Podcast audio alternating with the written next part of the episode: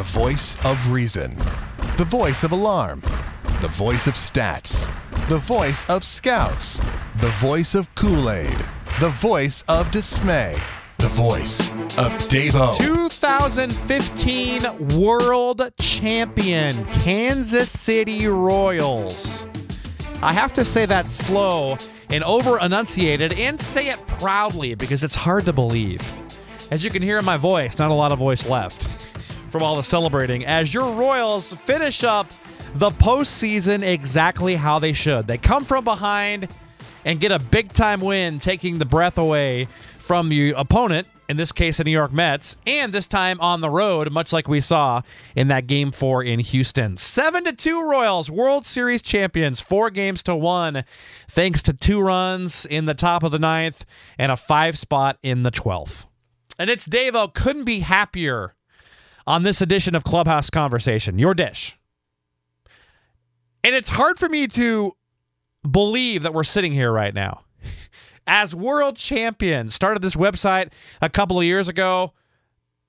And I think we all knew the Royals were a playoff caliber team the last couple, three, four years, even you could argue, going back. Had guys developed a bit quicker. But did any of us actually ever believe this would happen? I mean, it's one thing to say it to yourself the Royals can compete for a World Series. And yes, they were in game seven and so darn close last year. But then to actually come back this year and do it, wow. World Series winners. From the first day of spring training, that was the goal. Before spring training, back at FanFest, we heard about it. And you thought to yourself, well, yeah, you know, I love the I love it. They should hopefully win the Central and get back to the playoffs. That was my goal coming into the year. We told you that a long time ago. Back on the very first dish of the year in our preview. If you go back and listen to it. The goal for me was to win the AL Central. And then from there, just get in the playoffs and see what happens. And sure, the Royals had a chance at winning the World Series this year. You knew that coming into spring training. When you have the kind of bullpen they do, you can catch the ball the way they can, and you were hoping for improved production in your lineup, which you got, namely from a guy like Kendrys Morales and going out and adding a guy like Ben Zobrist in the middle of the year. Saw some guys have better seasons and bounce back, some of the core and repeat seasons. But to actually do it when you've been talking about it to make World Series in back to back years and then win it four games to one so convincingly is something special. Man. And our player of the game for this final game of the 2015 season has got to be Lorenzo Cain, doesn't it? Although Salvy is the you know, much deserved MVP, which I agree with of the World Series, Lorenzo Cain this particular game gets the player of the game. Two for three with three RBIs, clearing the bases in the 12th inning for those three RBIs. He had a walk and run as well. The walk was also key. And we'll start there. That was probably the biggest at bat of the game to that point, obviously. Matt Harvey comes out. You know the story. Terry Collins probably should have gone to the bullpen. Jeurys Familia. I thought at the time he should have. You know, going through that lineup there again for the fourth time. 103 pitches in eight innings. Thankfully, they left him in. And Lorenzo Cain, the big at bat, seven pitch AB walks.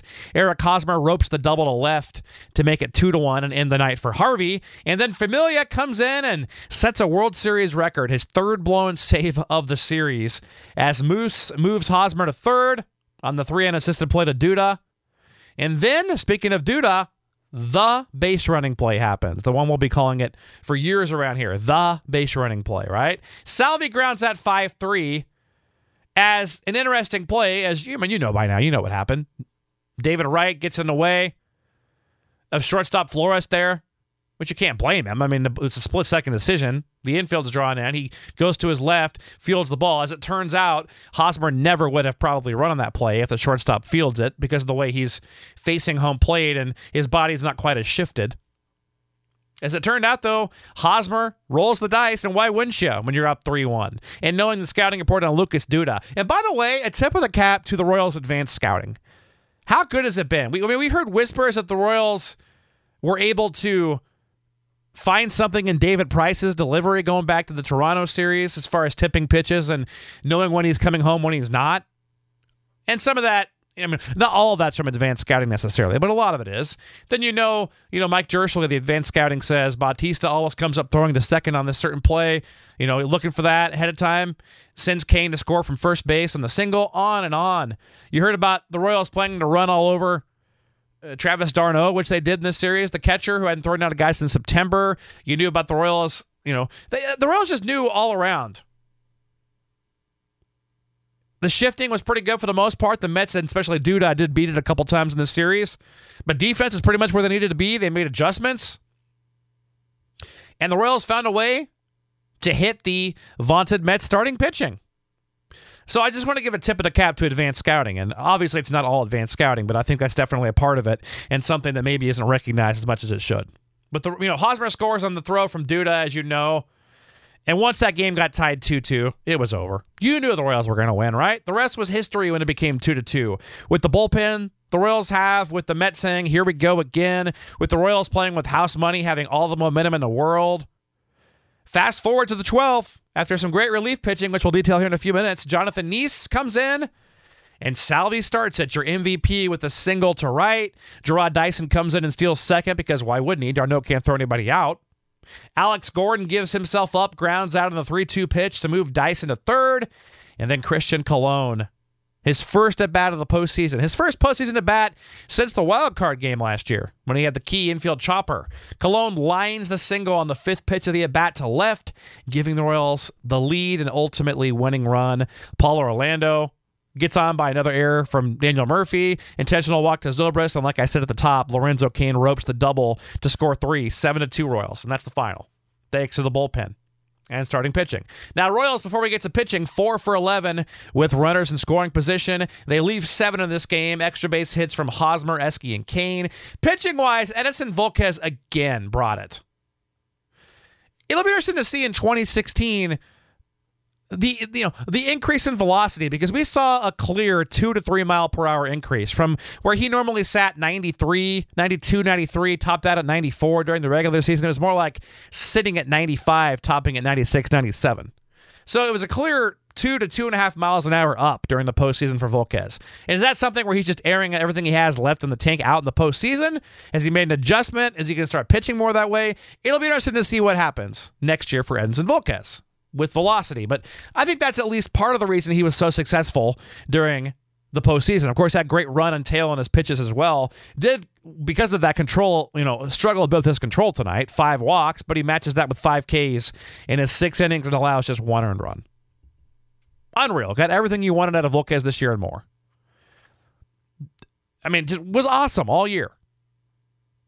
And how special was it for him to go out there and while he didn't get the win in the clinching game of the World Series to start that. After being out there and starting the first game as well, and then of course the well documented uh, tragedy with his dad. So it was it was special. Kelvin Herrera, how about his first three innings stint of the year? Strikes out three, allows just one hit, no runs. Hoach, no runs in two innings allows just one walk and gets the win. How cool is that to see Luke Hochevar get that win after being in this organization for so long? And then Wade Davis, one hit in the 11th, but strikes out the side. World Series champions are your Kansas City Royals. Special, special night. It's going to be a special week. Parades and celebrations and tonight shows and uh, man, I, I'm just speechless. I don't even know what to say anymore. I just want to thank you for listening all year to your dish here on Clubhouse Conversation. We will be back throughout the offseason, and we could get into tonight, which we're not going to, but we're gonna we're gonna enjoy this one for a week or two. We could get into predicting the 2016 team and payroll and where certain guys are gonna go. I think it's pretty clear Cueto's gone. I think the Royals sign two of the four between Gordon, Zobrist, Madson, and Young. They could get either Madson or Young back, and either Gordon or Zobrist is my guess.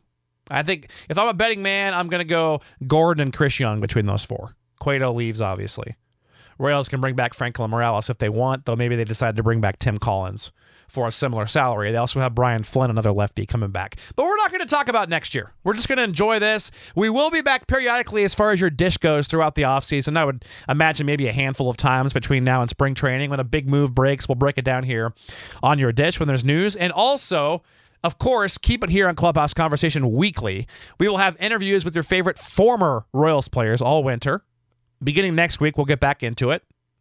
We'll speak with Rance Mulliniks, who played for the Royals in 1980 and 1981 and then went on to Uh, a nice career 11 years with the Toronto Blue Jays, won a world championship. Rance joins us first to kick off our offseason, and then we have several other former Royals lined up. So we'll have one former Royal interview per week all winter, and we'll get back, of course, next year with current dishes once the season starts and current Royal interviews weekly as well. But yeah, former interviews all year round here on Clubhouse Conversation. Hope you'll keep checking out the site. Go back through the archives. Maybe you missed some interviews I did uh, the last couple of years with former players or even current players. A lot of guys currently in the organization and pretty in depth interviews that are still timely because most of them aren't necessarily about, well, tell us about last night. Most of them are about learning about the player, what he likes off the field, where he came from, what he features, what he's working on. So they're still very, very uh, viable interviews, even if they are a bit old. So go back if you would and enjoy the archives this offseason and make sure you check back for current stuff as well. But also enjoy this one. What a ride it's been. And I appreciate you listening here on Clubhouse Conversation. Year two is now in the books. Hard to believe. Two full seasons of Clubhouse Convo.